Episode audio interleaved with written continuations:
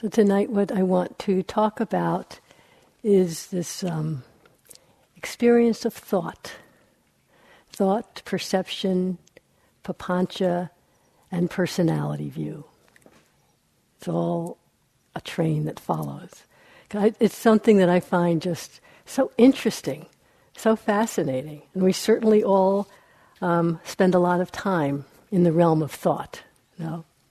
So, to begin with, it's important to remember I know we've said it, but so often in meditation we come to feel like you know, we're in some kind of a battle with thought. And that, um, you know, the better we're meditating, the less thought we have. And the goal is to somehow get rid of thought, which of course it's not.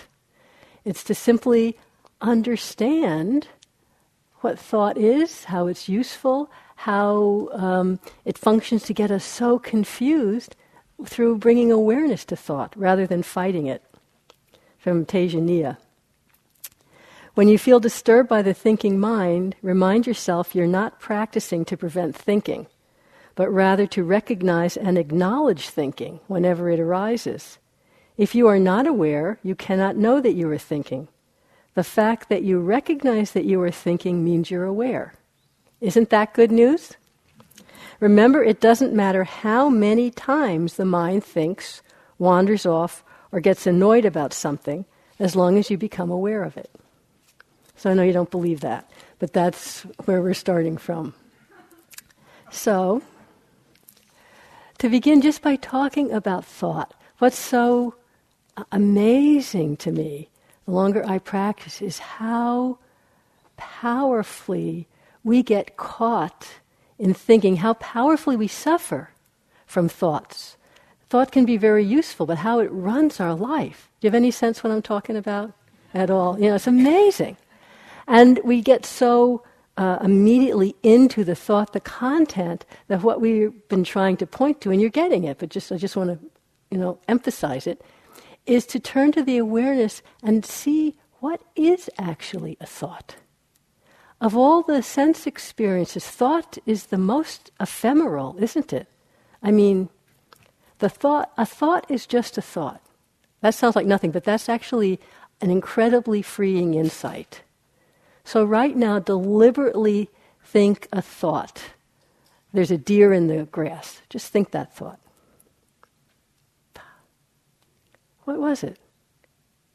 It came from no, nowhere. It's gone, right? Probably it's gone. Unless I said that I came back again. That thought is just nothing, really, isn't it? It's just like smoke, like nothing. A thought energy. All thoughts are just like that in terms of the, the energy of thought. They come together with strong emotion or not. But when we're lost in the content, we don't recognize a thought. All thoughts just come from wherever they exist and they dissolve like clouds back into space. And I, rem- I, I can't remember when it was, but I remember the feeling of the first time that this it, that it really, you know, on the insight level, I said, "Oh, I was all caught up in whatever the heck. Oh, it's just a thought." Just looking at it with no more, it has no more anything than the deers in the meadow. Bah, It's just a thought. As Joseph Goldstein's teacher Munindraji always used to say, a thought of your mother is not your mother. Right? Just a thought. So we begin by exploring that, but it's so hard to believe. And this is a, from Dilgo Khyentse Rinpoche. This mind is always being carried away by one delusion after another. Thoughts of hatred or attachment suddenly arise without warning. Have you ever noticed that? Triggered off by circumstances, and unless seen through with wisdom, they quickly take root and proliferate, reinforcing the habitual predominance of hatred or attachment in the mind. Right? Can you relate to that so far? Yet, however strong these thoughts may seem, they are just thoughts and will eventually dissolve back into the emptiness. Once you recognize the intrinsic nature of the mind, these thoughts that seem to appear and disappear all the time can no longer fool you. As clouds form, last a while, and then dissolve back in the empty sky. So deluded thoughts arise, remain a while, and then vanish in the emptiness of mind. In reality, nothing at all has happened. Don't try to think about that too much, but just take it as a possibility. Just like that thought, the deer's in the meadow. It's gone. It's gone. Not Nothing, where did it go? You know, wrong question. There's no where. It's gone. Nothing at all has happened.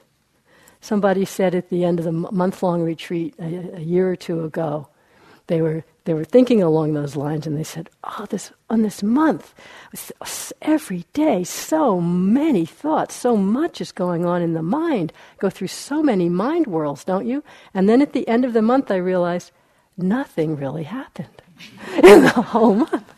nothing really happened. It's like that. Just to just to you know, open the possibility to look at a thought as a thought.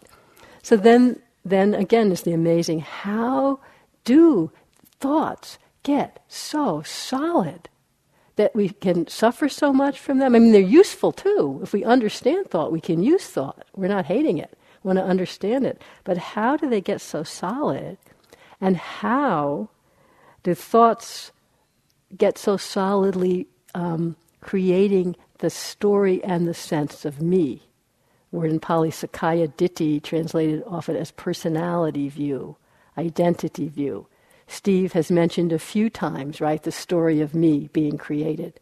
It's just thoughts, but it feels so solid. So, what I want to kind of just take us through, and of course, it's, it's much more subtle than I could talk, but just to give a sense of the way the, the Buddha kind of described this process. And we don't have to we can see it going on in various ways all the time. Don't have to be on retreat to see it, but just to begin to tune in to see how the thoughts get so taken for solid and create what seems like a sense of me, and we believe the whole thing because unexplored, unexamined.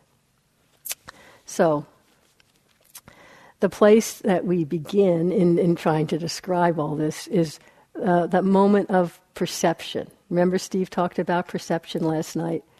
Any time there's a sense door experience, right? So there's, well, the way the Buddha described it, say seeing, dependent on the eye, the eye working, and forms, there's some form, and eye consciousness arises. So when these three things come together, your eyes open and working, there's some form there, there's consciousness, that moment of eye consciousness is seeing. Okay.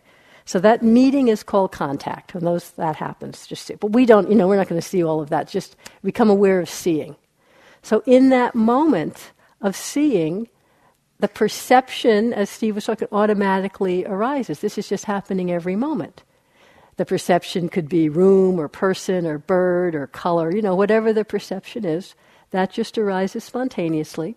And also, at the same time, arises Vedana, that mind, that felt sense in them. It's, it's very subtle, pleasant, unpleasant, neutral. By the time we're saying that, that's already another perception. But just, so we've talked about that. So these are just happening all the time. Seeing the, the perception, a bird, pleasant, unpleasant, neutral, you don't see that, but maybe it just feels oh, a little nice, a little not, you know, no big deal.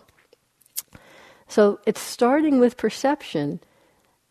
It's really how we, what we perceive, we think about. That's just normal. And it's useful in that that's how we, we construct our world. It's not like it's a problem, you know. So when I hit the bell at a certain time, you know, we all agree, oh, thank God, it's the end of the sitting, you know? So we're thinking about it, but that's just the perception of that sound is recognized as bell and it places us in it's this time of the day we're all together in a meditation retreat here at spirit rock. And you know it's like our whole kind of world can come out of that perception and the thoughts about it. It's useful. You know if, if we didn't have some kind of agreed perception the bell would ring for the talk and you know what's that sound? Bell? What does that mean? Where am i? You know so have you ever woken up if you travel a lot i have a friend who says he actually likes these moments where he'll wake up and just have no clue in the world where he is, what year it is, sometimes even who he is. You know, just that the perception isn't isn't recognizing anything, but the the delusion isn't making up something. You just go, I don't know.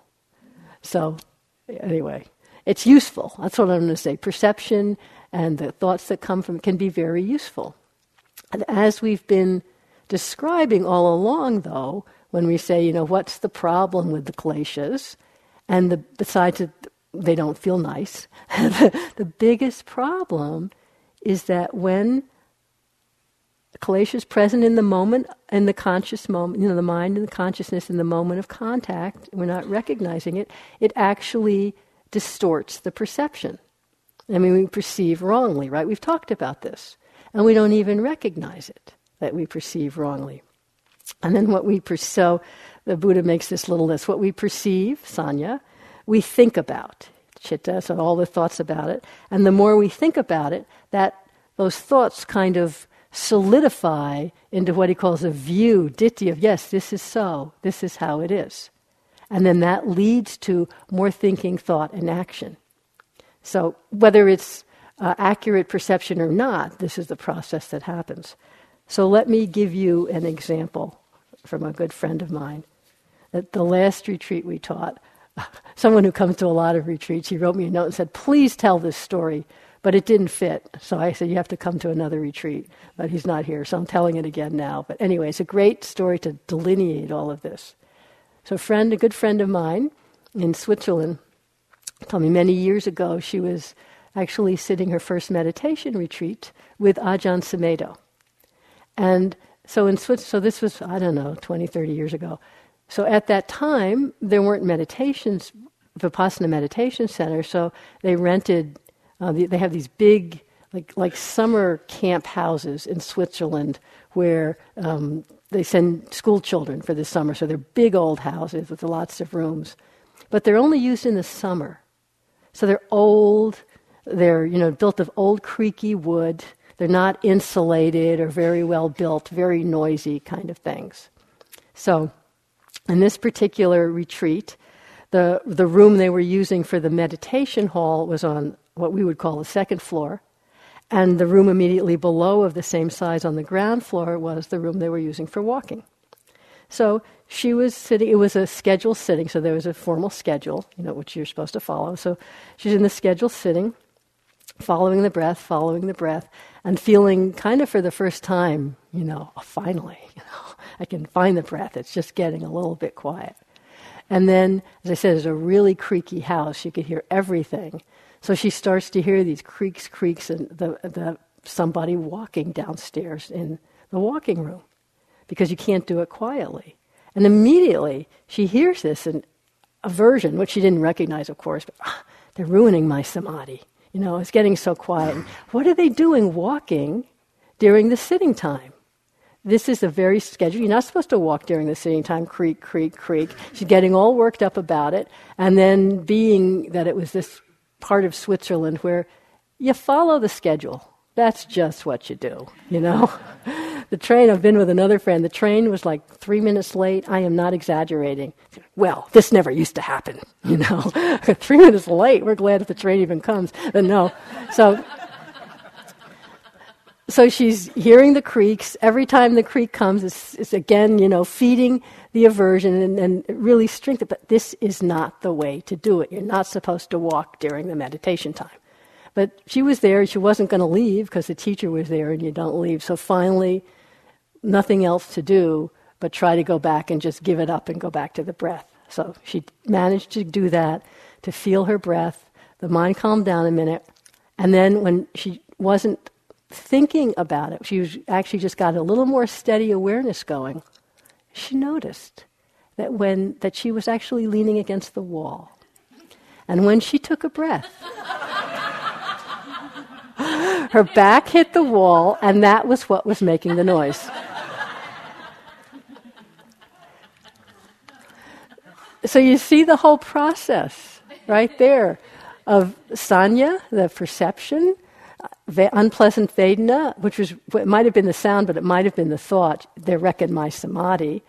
All the thoughts about it really hardening, and that takes like, you know, that amount of time. And this isn't right, this isn't the way things are supposed to be. And then her whole background, you know, of being Swiss, it's all right there. The whole sense of me, and this is who I am, and this is what's right.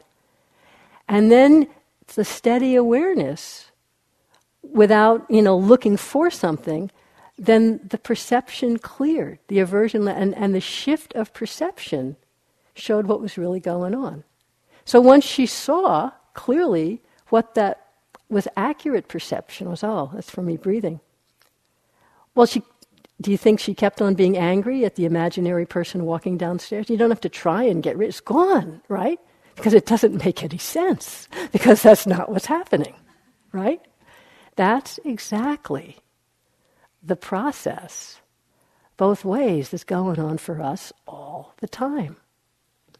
When um, the Buddha talked about um, the what's really hallucination of perception, the three characteristics when we don't recognize the constantly changing nature of every moment of experience.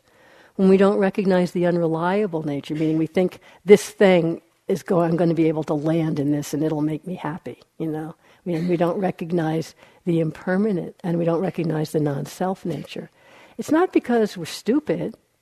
It's not because we're just, you know, ignoring. It's because we really are perceiving so frequently inaccurately without having a clue that that's what's going on.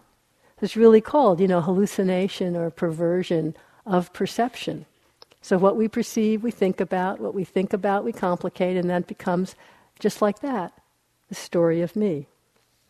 So when we talk about, well, this is the Dalai Lama, all of our difficulties come through mistaken perception. That's why there's so much emphasis on direct experience and true knowledge. Just recognizing accurately.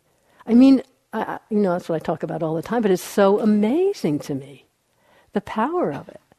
So I think when, when, we, when we're really talking about what is insight? What is right view? Remember, I said the first night, right view, I really like it because it's seeing accurately.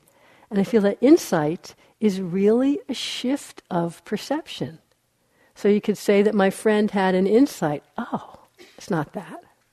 It's this, making that sound. And then if the steady awareness keeps going, you could see the whole process. Oh, how the mind did all of that. The insight comes simply from the shift of perception that's enabled to occur through steady, non judging awareness, as best as we can do. It allows us to recognize accurately.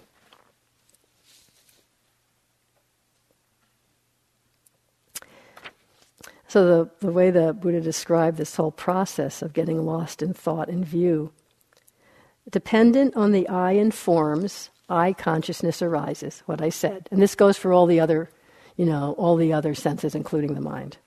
The meeting of the three is sense contact. With contact as condition, feeling arises, Vedana.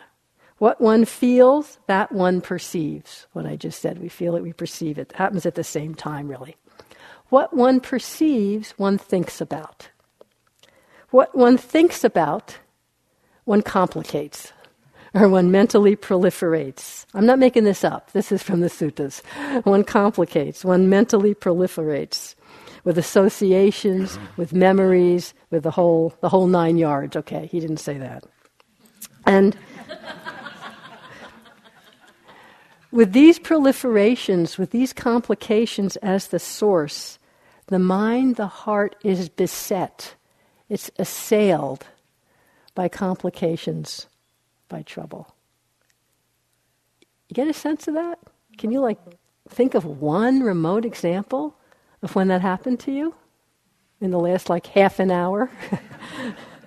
it's, but it's not personal. This is just what the mind does.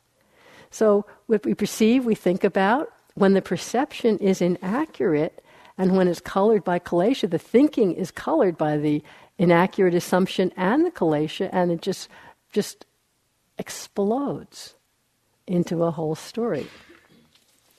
And so the antidote, the understanding, is again is the accurate perception that just cuts through the confusion. So, in terms of, uh, I want to talk about this hallucination of perception, the complications of mind, in terms of creating that identity view, that personality view through thought, moment to moment. So, it's really taking us in an exploration into investigating this sense of personality view, not starting by thinking there is no self, so somehow I have to figure out how there is no self and think about it, because that's the whole thing. It's just thinking about it. We're trying to understand something, but we're still, those thoughts are still coming off of an inaccurate perception, a wrong perception. So, you know, all kinds of thoughts. When I when I recognize not self or anatta, so if my self vanishes, how do I find the car keys? You know, how do I remember where I live? You know, if there's no self, how do I, you know, tell? You know, we get it can be stupid, but we can really get into that. Or if everything's annihilated, I won't care about anything. How will I function? How as if there's some solid self and you're going to have some big bang experience somewhere down the road, and the self's going to explode. and then there won't be a self, and everything will be different. Well, all that shifts is our perception and the resultant thoughts and views and actions and understandings. Reality doesn't change. That's what's so far out. You know, it's like it's like things, it's already impermanence is the nature of things. It's not like we go from permanence and somehow everything falls apart. It's already all fallen apart. We just don't recognize that. So when we recognize accurately, the reason that we come into such a, an, it's scary maybe at first, but we come into an ease and harmony because just like my friend recognizing where the sound was coming from, all that fighting and hoofala and what'll I do, it drops away. It's like, oh, this is what's happening. This is what's happening. Just at ease. You can like it or not like it, but this is just what's happening. So much simpler.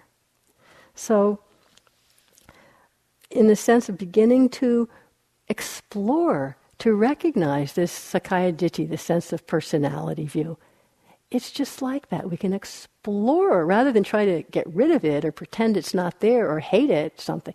Explore it. It's an experience that arises from moment to moment and passes away, just like everything else. Ajahn Buddhadasa, that uh, the Thai Ajahn I think we've mentioned, he, he liked to say, uh, it's one of my favorite lines, he said, the, the sense of self is simply a condition that arises when there is grasping or clinging in the mind. All conditions arise due to causes. So the sense of self, personality view, is simply, you know, uh, the thoughts of me, that felt sense of me, simply arises when there's grasping and clinging in the mind. And when the grasping stops, it falls back away. This is going on all the time. The Buddha in one sutta talked about the whole way consciousness works is like a magic show. He says it's like if you had um, a magician, uh, I guess like a like a magician at the crossroads, you know, in, back in rural India, and performing all these magic tricks. And when you're watching from outside, it's like, wow, amazing! How do they do it? But once you get behind and see the tricks, it's just not amazing anymore, is it? Like, oh, that's how they do it. Okay, all the magic's gone, but you see how it is. Well, it's exactly the same. He's talking about consciousness with, with Sakkaya Ditthi, with personality view. It seems we don't even recognize it. It just seems that's how it is. I'm this personality. That's how I am, for better or worse. And it, it's an assumption. And we may work really hard to change our personality and get it better, you know, but we're still assuming that's what we are, and we don't really stop to look. And it's so solid because it's not examined or explored. Ramana Maharshi said ego, or the idea of self, or personality view, you could put any of those words in there, is like a ghost caused by the play of shadows. Look closely, and the ghost vanishes. uh, the ghost was never there. So also with this sense of separate self, personality view, ego. So long as one does not look closely at it, it continues to give trouble. But when one looks for it, it's found not to really exist. And that's really the function and the result, the wisdom that results from the steadiness of awareness just exploring what actually presents itself. One of the um, the ways that our inaccurate perception in any way strengthened into thoughts, strengthened into views, one of the effects that has is not recognizing what we believe, we start looking for what we think we already know. And, and so our, instead of kind of just uh, an open, uh, receptive um, mind that just notices whatever's presenting itself, whether it's small or big, but instead of that, the attention is kind of unconsciously skewed to recognize what it's looking for or what's familiar in big, in big examples and small examples. So, to give an example, actually, was a, a great example someone gave in the group today. I hope you don't mind my mentioning it, but since it was in the group, about you know walking on a path and getting to the end of the path and seeing the sign that said "Don't walk on this path," and thinking, well, why don't they put that sign at the beginning of the path? Because then you could see it. And went back and looked, and it was at the beginning of the path. But I was looking, and, and, and it was like a great example because this happens all the time. It wasn't like mindlessly not looking, but went back exploring and seeing that there were these other really big signs that the, that the mind always gets called to. And so not seeing the little one, and then recognizing that having walked a certain way enough times, we stop we stop seeing fresh, freshly, and we don't even notice stuff that's already there, right? Like someone was saying they wanted to, um, you know, put little notes up everywhere to, when they go home to remind themselves to be aware, which is a great idea. And I said, my experience has been, how long do I keep seeing those notes? You know, you have to like move them around all the time because after two days you don't even notice it anymore. Sort of selective perception. So that's what we're doing in our experience and in this sense of me, Sakkaya Ditthi. So, how does this kind of magic show of self story arise? And you've seen it yourself. I'm just going to give you simple examples. That it can arise with any sense stimulus, right? Any contact. A sight, a sound, a thought, of course, a taste. But have you noticed how often, I think we've mentioned this, how often any sense contact, how quickly do the thoughts come around to something to do with me? Just notice that. Not with any judgment, just seeing how the mind works. You know, isn't it nice out? I'm so happy it's warm finally. I remember that first day and it was so windy and now it's warm and I like it warm, but now where I come from it's even more warm. I was hoping it would be cooler here. You know, you're off. Me, me, me. It just was a, you know, a touch of warm sensation on the skin. And it's not bad or good, but just that fast. The whole sense of me. That comes and goes. We're not particularly suffering from that, but we're that, that example, but we're not really noticing it so clearly either. And then we don't notice when a half an hour later there's a different sense contact, a thought comes up, and it's like, oh, man, I forgot to do this back at home. And then you're back in a whole other story with a different emotion and a different feeling tone and different memories and different associations, another sense of me. But if you thought about it, you don't well, we don't tend to really think, well, that was one arising of Sakkaya Ditthi, it arose and passed away. This is another arising, it arose and passed away. Do we think that?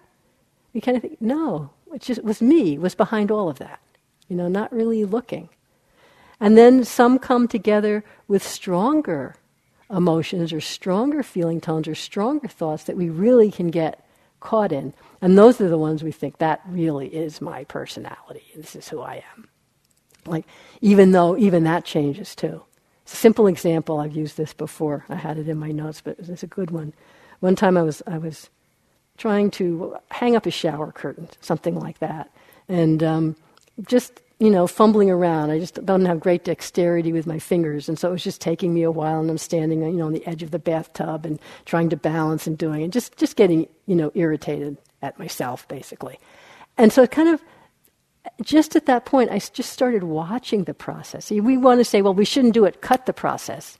But then we don't understand anything. And that's just me, another sense of Sakkaya Ditthi saying, no, this isn't a good Sakkaya Ditthi, I'll have this one, so stop the process, right? So just watch it all. So I was watching the whole thing. Ah, clumsiness and the memories that start to come up, you know, the, the thinking about it, the proliferation. And I remember all the times I've been clumsy and I'm not a good athlete. And I literally, this is true, went back to the fifth grade when they put me in the, um, in the um, rehab gym class.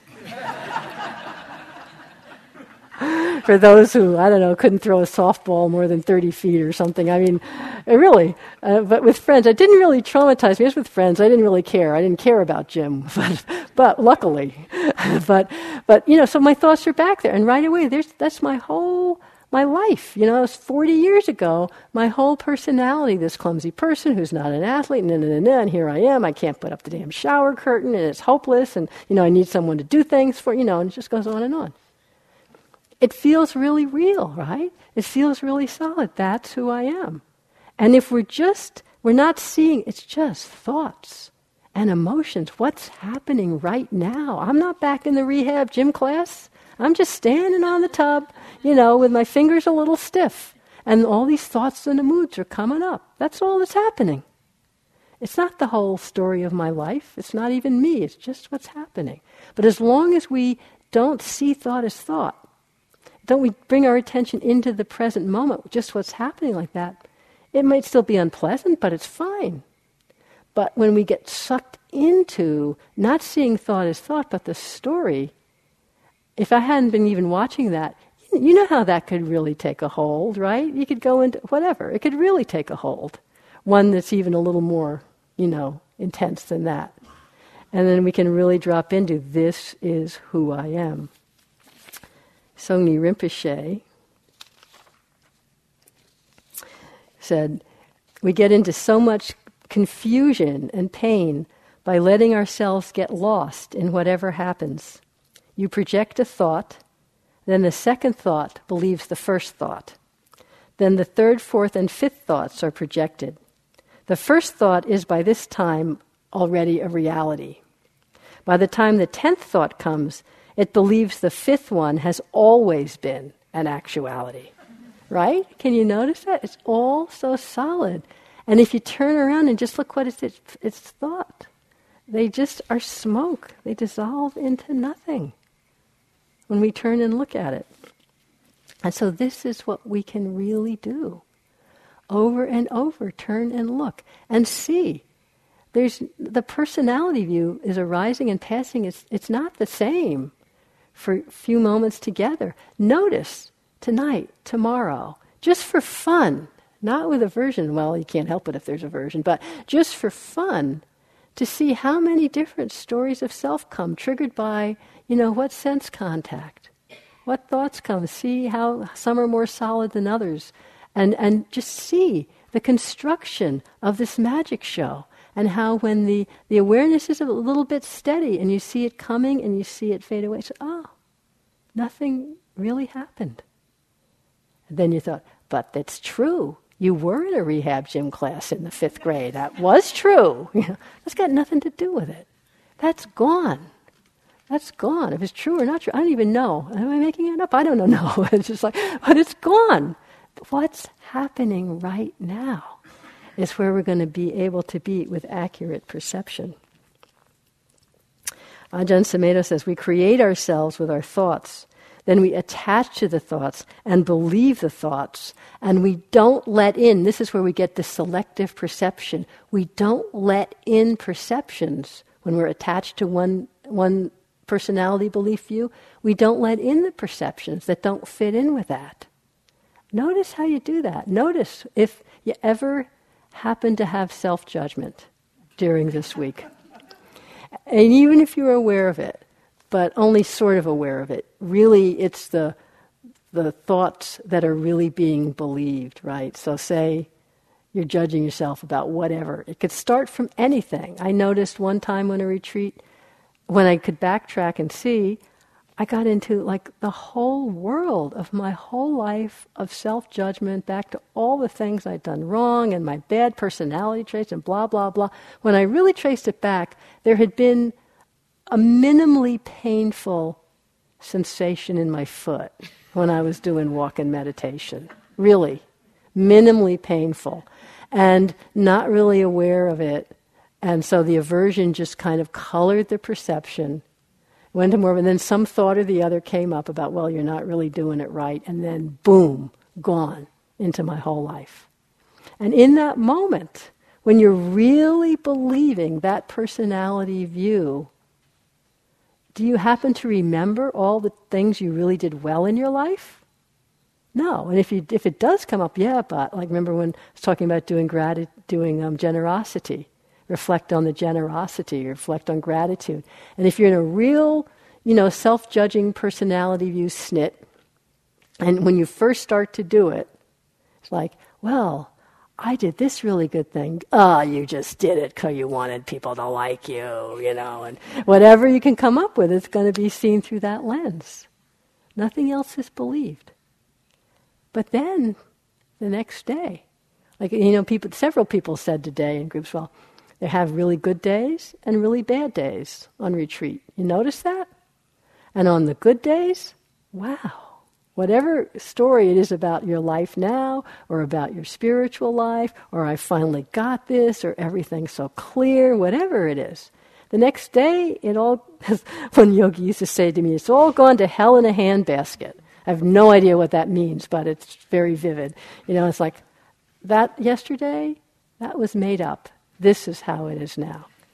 But unexplored, we would still say it's all me. It's all the same me going through this. We don't notice it's two completely different experiences. One completely went away. We don't notice that. The other arose due to other causes and conditions, but the same kind of magic show of creating this sense of self. So just to stop and look get interested in watching how the whole thing comes up, it's, it really gets fascinating. A friend of ours um, described this one time. She um, labels herself an aversive type personality. And she says, and her friends tell her, yes, that's true, you are. And so one time she was feeling particularly identified with that thought and that story and feeling bad about herself and all of that. And she came to sit for the day somewhere. But she was aware of this train of thought going on. And yes, I'm an aversive person. I'm an aversive person. So she was just watching her mind in, in, a, in a couple of sittings and just watching what thoughts come and go, what moods came and, came and went. She'd, she'd done quite some practice by this time. And she said, Yeah, it's true quite some aversive thoughts came up. Maybe 10% of the thoughts that came up. All other kinds of thoughts and moods and personality stories came, times of moments of generosity, of calm, of sleepiness, of the whole show in an hour sitting, you know? Each one a different arising of personality view of perception and thoughts and the view this is me and, and all the attendant um, confusion and papancha. That's the word for proliferation papancha. And then reacting to it and suffering from it or liking it. But not usually we don't quite notice how it comes together goes away comes together goes away. Read this from ajahn sumedho so then the self arises. I start thinking about myself, my feelings, my memories, my past, my fears and desires, and the whole world arises around Ajahn Sumedho. It takes off into orbit, my views, my feelings, and my opinions. I can get caught in that world, in that view of me that arises in consciousness. But if I recognize that happening, if I know that, then my refuge is no longer in being a person. I'm not taking refuge in being a personality or in my views and opinions. Then I can let go, or it just lets go naturally, and the world of Ajahn Sumedho ends. It doesn't mean Ajahn Sumedho dies and the world ends, or that I'm unconscious. In Buddha Dhamma, the world is the world that we create in consciousness. And this is like, you know, different worlds moment to moment. That's why we can be living in different worlds. The world of Ajahn Sumedho is not going to be the same as the world your mind creates. But both of those worlds arise and cease. And that which is aware of the world arising and ceasing is bigger than it's transcending that world. So our refuge then is in this awareness, rather than in trying to sustain our personality view or refined experiences and consciousness, because you can't do it. So our refuge becomes awareness rather than our personality. Just notice if your mind's going, I don't like that. It's not saying the personality goes away, but it stops being our refuge. And as we look more closely, we see it's not a solid thing anyway. It's really changing all the time. And just because as we look more closely into the magic show of the perceptions and the thoughts that come with them and the moods that come with them and all the thoughts, you might start to notice, to see if this is true for you, it's certainly true for in my experience, that when the train of thought and description comes together with a really strong emotion, the tendency is to think that it's more true, more real. Especially difficult emotions, I've noticed they have part of the makeup of the emotion is the story, it's always going to be this way. Have you noticed that? Even though you've seen it come and go 20 times already in the, in the week, it comes again as like, ah, oh, it's always going to be this way, and it always has been that way. And even though I can remember sort of times it wasn't there, it was really here submerged the whole time, waiting to spring, right? But it's not so. Just because a thought comes together with strong emotion, not definitely doesn't make it more true. If anything, it may make it less reliable. But we don't have to argue with it. Remember to turn our attention. Just turn our attention on and see. Ajahn Sumedho again, he, he talks a lot about this, you know, awareness of it's like this. He talks a lot in this language and the personality view. So he says, just notice when you're really angry or really sad, notice the difference between I'm angry or my anger, or anger is like this. My sadness is so unbearable. I'm so sad. I've been so sad all my life or all week to shifting the awareness to exploring how sadness manifesting right now. Sadness is like this. Expression of, as Tejaniya would say, sadness is just nature. This is the nature of sadness. This is the nature of anger. This is the nature of clinging. When it's my sadness, it's so much more difficult to be with. So just trusting to turn the attention, and then we'll see Back to seeing this nature of thoughts. This is from Dilgo Khyentse again. Yet I is just a thought. I'm so sad. I'm so angry. I'm so useless. Thoughts and feelings have no intrinsic solidity, form, shape, or color. When a thought of anger arises in the mind with such force that you feel aggressive and destructive, is that anger actually brandishing a weapon? Is it at the head of an army? Can it actually do things, crush them like a rock, carry things away like a violent river?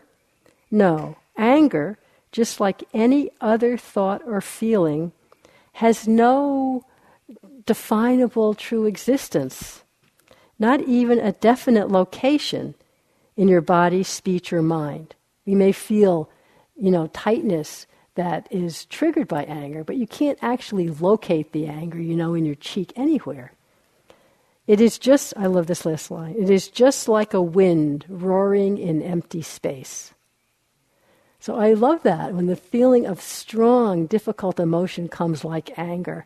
I can remember to turn my attention, oh, anger feels like this, and to say, let the wind roar in empty space awareness is bigger than the wind, it's bigger than the anger, bigger. You know, awareness can contain everything. I mean, it's not a thing, but it's like awareness can be with anything. So let the anger roar. The hand doesn't have to pick up a club and hit. And it roars, and we see it's really nothing. So instead of allowing these wild thoughts to enslave you, you can realize their essential um, emptiness, their essential ephemeral nature.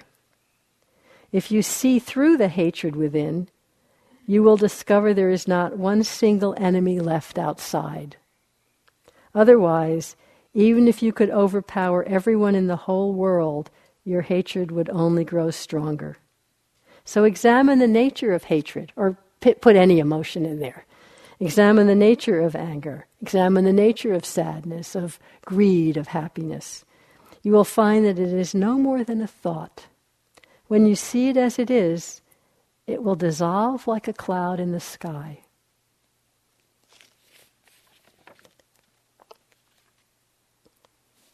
And part of part of why you know the the habit of our mind and perception is to sort of resist this, if it does, is that sense of you know familiarity with personality, belief with sense of me, the comfort of that, right?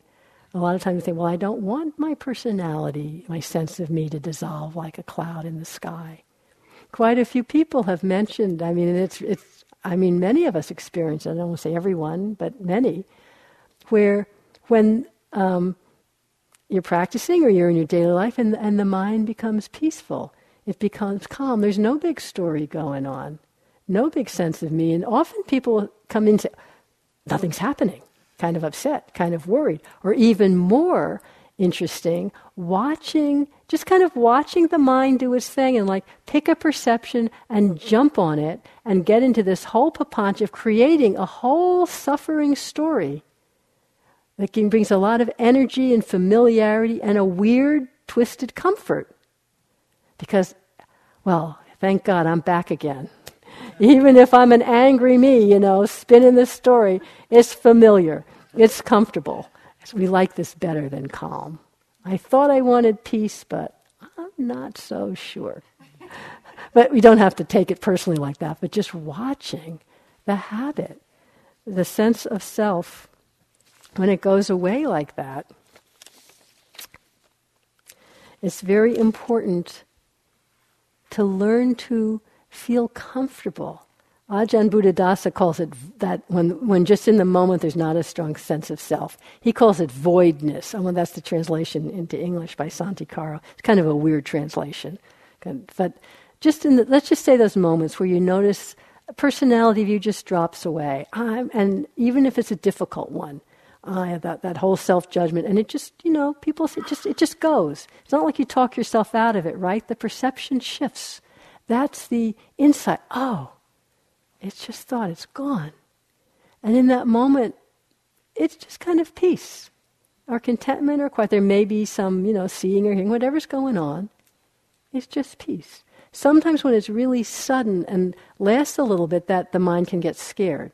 But there's more often where it's just kind of a sudden moment of peace, calmness, no personality view, nothing much going on. Just moments he says, generate a contentment with those moments. Really notice those little moments of experience. Because when we, not, not to grab onto them, then we will, but just to notice personality view coming together and going apart. And when the sense of me as a failure is gone, notice it's really gone. It's not here now. Just notice it's just calm right now. Or there's a sense of happiness or I'm just feeling the breath or hearing the turkeys. That's just what's happening, nothing much. And then notice our sense of like, you know, dragging the past like a corpse.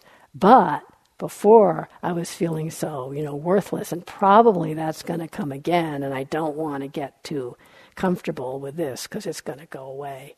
Just notice that. That's another arising of personality view and going away. It's really, really so important to let ourselves just touch this you could call it um, emptiness. I like to call like a the simplicity, the simplicity of the mind, the heart that's not concocting, that's not fabricating a whole sense of me or anything around whatever sense door experience is happening. That's just landing here with what is without making any big story about it. There's a Pali word, again, Ajahn Buddhadasa likes to point to it, atammayata, which the best um, translation is not fabricating, not concocting really, not constructing anything out of what's happening. So in that moment, it's like the mind, the heart, the awareness, it's at peace, it's independent, it's not affected by greed, hatred, or delusion. So whatever's arising, it's met just as it is, and the mind just doesn't concoct anything around it. It's just the simplicity of just being fully here in the present moment. You call it the stillness of the non reactive mind, but it's not the stillness of no, no experience. It's just the simplicity of things as they have come to be, and the, the deluded mind isn't making up a big story about it. It's, in some ways, it's so simple we can't stand it, really. But it's that, that just notice those moments of non concocting, non fabricating, contentment with that. Ajahn Sumedho also said once to a group of uh, teachers, we were talking to him, he's about how strongly we get sucked back into believing the personality view, all the different ones, that we don't really trust these moments. Now, this is my, these moments of simplicity, of non concocting, of things as they are, no sense of self. We don't quite trust them. We think, okay, they came, it's a fluke, it's a state, it's an experience, but really, this is who I am. Ajahn Sumedho, who, who taught, worked a lot in Thailand and then a lot in the West, living in England and here. So he was saying, First, of course, one personality pattern that many of us really believe deep is that self doubt, right? That self judgment. That that's the one that gets under us, and we really don't recognize it as a pattern arising, but it's just the voice of how things are telling us, really, what we've done wrong.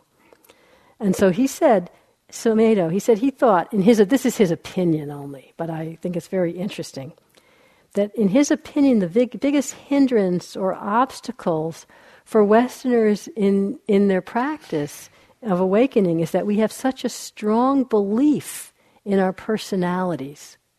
It's really, we really, um, we rely on, we take refuge in our personalities. We may hate them, but we take refuge in them. We may not even understand them clearly, you know, because we don't see the constantly changing nature. There's patterns, there's recognizable patterns to each of our personalities, just as our bodies are recognizable from each other. But it's all just patterns, shifting patterns. So he says we have such a strong belief in our personalities, we take refuge in them. So the magic show of the personality view is our reference point. That's where we land. And so when the story comes up, when there's a, a moment of non concocting or just simplicity, or you just taste that purity, the flavor of heart and mind, you know, the, the pure heart and mind, just, oh, we think, well, so easy we slip back into, well, that can't be true for me.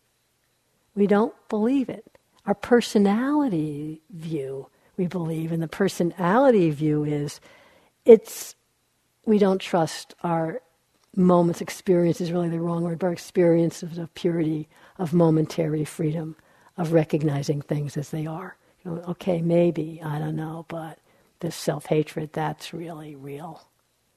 So just just take that, you know, just if that makes sense to you, let it in. If it confuses you, let it go. But I think it's really very interesting. So coming back to this simplicity of the non concocting mind in a moment when there's papancha is not being created, all this, all this proliferation. One time the Buddha said, um, the end of papancha is the end of suffering.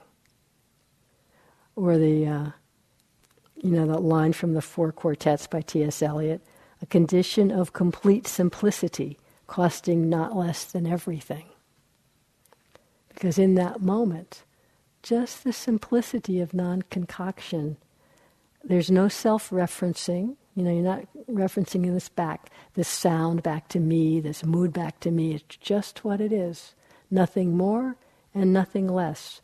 There's no comparing. There's no remembering or extending it into past or future. There's no referencing it back to me. There's no judging. It's just seeing, hearing, thinking, feeling, mood. Just what it is. A condition of complete simplicity, costing not less than everything. The thinking mind, the personality view thinks, I don't want to give up everything. But the reality of the pure perception, the accurate perception is that nothing's being given up. In this moment, this is all there is. It's just recognizing it accurately. Nothing's being given up but our confusion. So I just want to end with a quotation from the Buddha. My friend Fred, he said in Switzerland, I couldn't use it because it's, it's, the language is too complicated, but I hope we can mostly understand it. I like it. This is the Buddha talking about how his mind works, which isn't so much what you'd hear. And he refers to himself as the Tathagata. So he says the Tathagata does not conceive of a visible thing as apart from sight. Do you get a sense of what that means? There's just seeing. It does not conceive as a separate visible thing.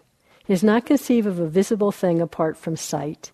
He does not conceive of something that, that's unseen. He does not conceive of a thing to be seen. He does not conceive about a seer. And then he goes through all the senses in the same way. He does not conceive of a cognizable thing apart from cognition. He does not conceive of something that's not recognized. He does not conceive of a thing worth cognizing. He does not conceive about one who cognizes. Thus, bhikkhus, the Tathagata is such in regard to all phenomena seen, heard, sensed, and cognized.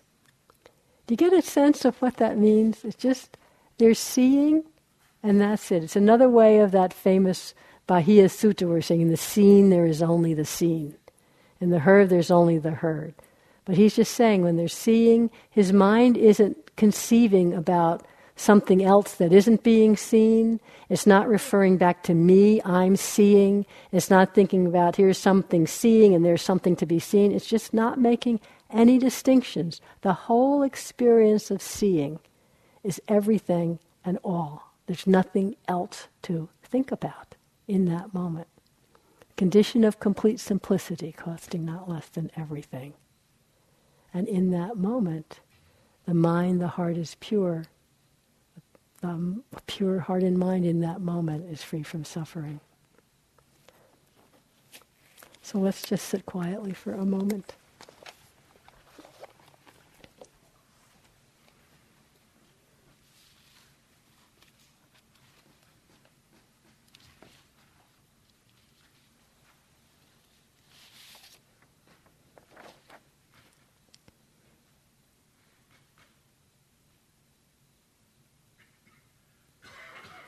To Jitsu, a Japanese nun. She saw that arising arose, abided, and fell away. She saw that knowing this arose, abided, and fell away. Then she knew there was nothing more than this no ground, nothing to lean on stronger than the cane she held, nothing to lean upon at all, and no one leaning. And she opened the clenched fist in her mind and let go and fell into the midst of everything.